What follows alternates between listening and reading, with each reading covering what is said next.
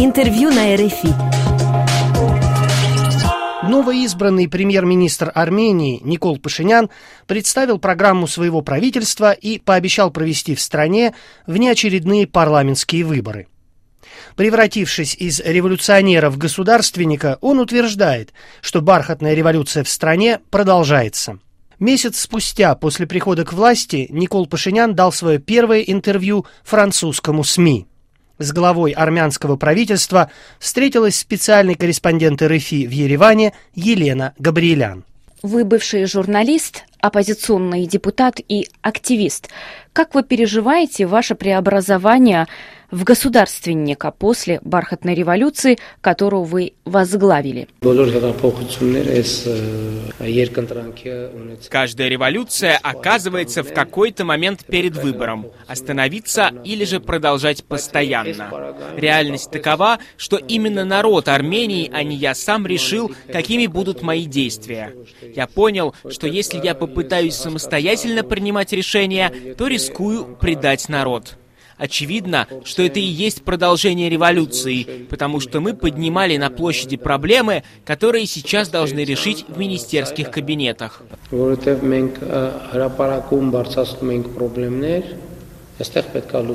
Одной из поднятых вами проблем является коррупция в судебной системе. Каким образом вы собираетесь реформировать унаследованную вами старую систему? Собираетесь ли вы провести шоковую терапию, аналогичную той, которая была проведена в Грузии после революции РОС в 2003 году. За последние годы сотни тысяч долларов в качестве грантов или кредитов были выделены Армении со стороны Европейского Союза и Международного валютного фонда для улучшения судебной системы. Все реформы, проведенные в этой сфере, были названы успешными теми, кто их финансировал. На законодательном уровне 90% работы было выполнено, однако всего этого оказалось недостаточно, чтобы решить одну проблему — положить конец звонкам, которые поступают на телефоны судей из резиденции премьер-министра. Я, придя к власти, принял решение, что таких звонков не будет. Таким образом, проблема решена. Судьи, которые будут брать взятки, будут арестованы. Так что проводить шоковую терапию нет необходимости. Вы выступаете за активное вовлечение женщин в политическую жизнь, но в вашем правительстве из 17 министров всего лишь две женщины. Как вы это объясните? Добавлю, что в эти дни я назначил еще четырех женщин-вице-министров.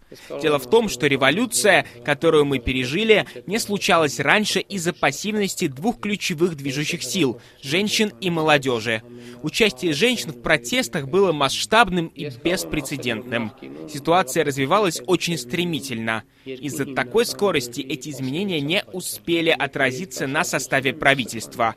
То есть гражданская активность женщин еще не успела в таких масштабах перерасти в политическую активность. Я уверен, что в ближайшие годы роль женщин в политических процессах в Армении увеличится, и от этого мы только выиграем.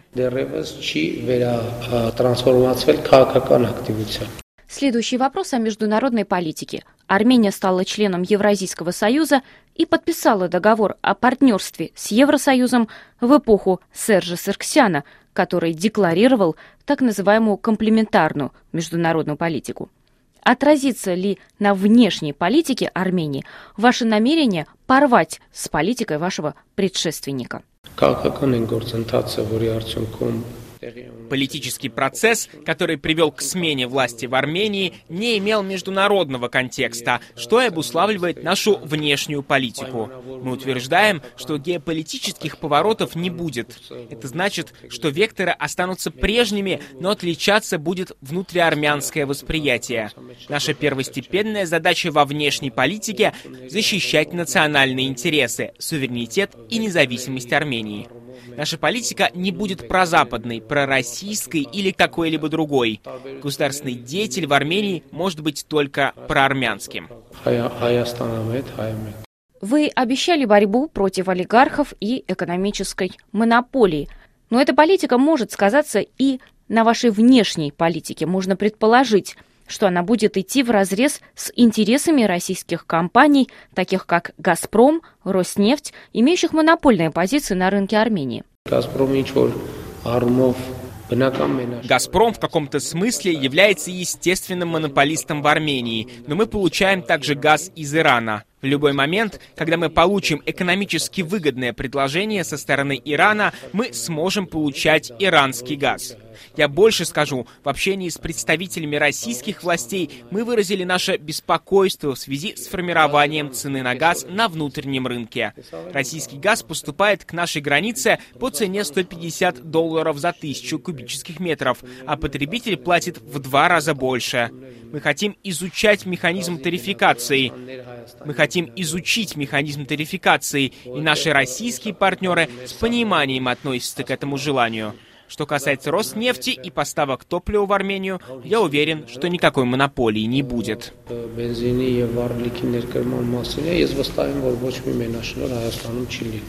Но у этой компании сегодня монопольная позиция на рынке Армении. Нет, Сейчас уже нет. Нужно понимать, что мы не ставим перед собой задачу искоренить российское присутствие в Армении. Наоборот, мы заинтересованы в том, чтобы привлечь еще больше российских, французских, европейских и американских инвестиций. Сегодня многие инвесторы заинтересованы вкладывать деньги в Армению, и мы готовы способствовать им в ведении успешного бизнеса. Я добавлю, что с самых первых дней бархатной революции Россия не вмешивалась во внутренние дела дела Армении. Это значит, что Москва уважает суверенитет нашей страны. Мы не только это чувствуем и видим, но мы получили прямое подтверждение со стороны российских властей. Они сформировали такой подход в качестве основы наших взаимоотношений, они сформировали такой подход в качестве основы наших взаимоотношений. Важно отметить, что наши отношения с соседними странами, такими как Иран или Грузия, не связаны с нашими отношениями с третьими странами. Таким же принципом мы руководствуемся в построении наших отношений с Москвой.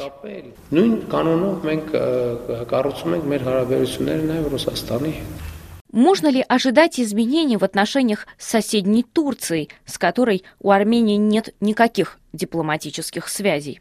В глобальном смысле, я думаю, что со стороны Армении в этом случае тоже изменений не будет, потому что изменения необходимы со стороны Турции. Армения всегда говорила, что готова устанавливать отношения без каких-либо предварительных условий. Мы считаем, что отношения с Анкарой не должны зависеть от третьих стран, а Турция ставит перед нами условия, связанные с нашими отношениями с Азербайджаном.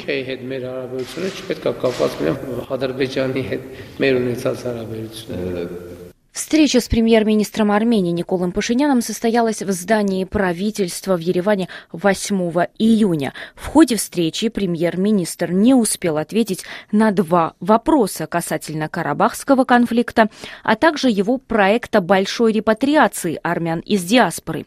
РФИ направила письменный запрос в пресс-службу армянского премьер-министра, которая в письменном виде ответила на следующие вопросы. Придя к власти, вы заявили о том, что Нагорный Карабах должен вернуться за стол переговоров. Баку выражает категорическое несогласие с вашей позицией. С 1998 года в переговорах с Азербайджаном непризнанную республику представляет Ереван.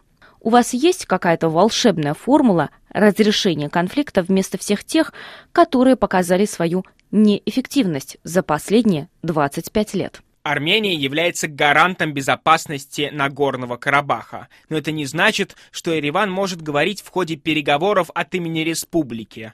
Народный Карабах был признан полноправной стороной конфликта в финальном документе саммита в Будапеште 6 декабря 1994 года. Роберт Кочарян, будучи в прошлом президентом Нагорного Карабаха, придя к власти в Армении, решил говорить от имени Еревана и Степанакерта. Также поступил и Серж Сарксян, который был у истоков создания самообороны Карабаха.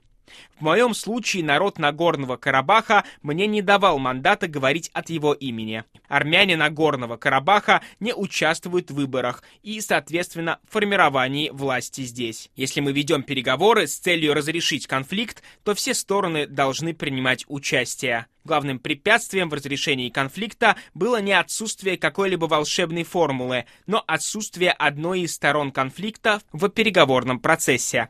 Если Баку действительно хочет разрешить конфликт, то должен быть заинтересован в присутствии Нагорного Карабаха за столом переговоров. В программе вашего правительства вы обещали массовую репатриацию на родину армян из диаспоры. Известно, что за рубежом проживает 7 миллионов армян, из которых 500 тысяч во Франции. Многие вовлечены в экономические и культурные проекты.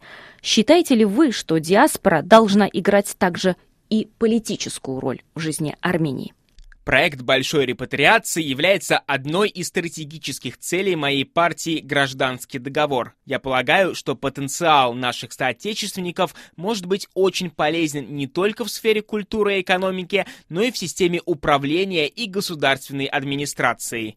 В этой области имеются некоторые законодательные ограничения. Например, министром в нашей стране может стать только гражданин Армении. Для разбросанных по всему миру армян это положение может стать препятствием для использования потенциала исключительного объединения армянского народа после демократической и мирной бархатной революции. Усиление вовлеченности диаспоры в жизнь Армении может стать первым шагом к большой репатриации. На вопросы международного французского радио РФИ отвечал новый премьер-министр Армении Никол Пашинян. Это интервью вы можете прочитать или переслушать на нашем сайте ru.rfi.fr.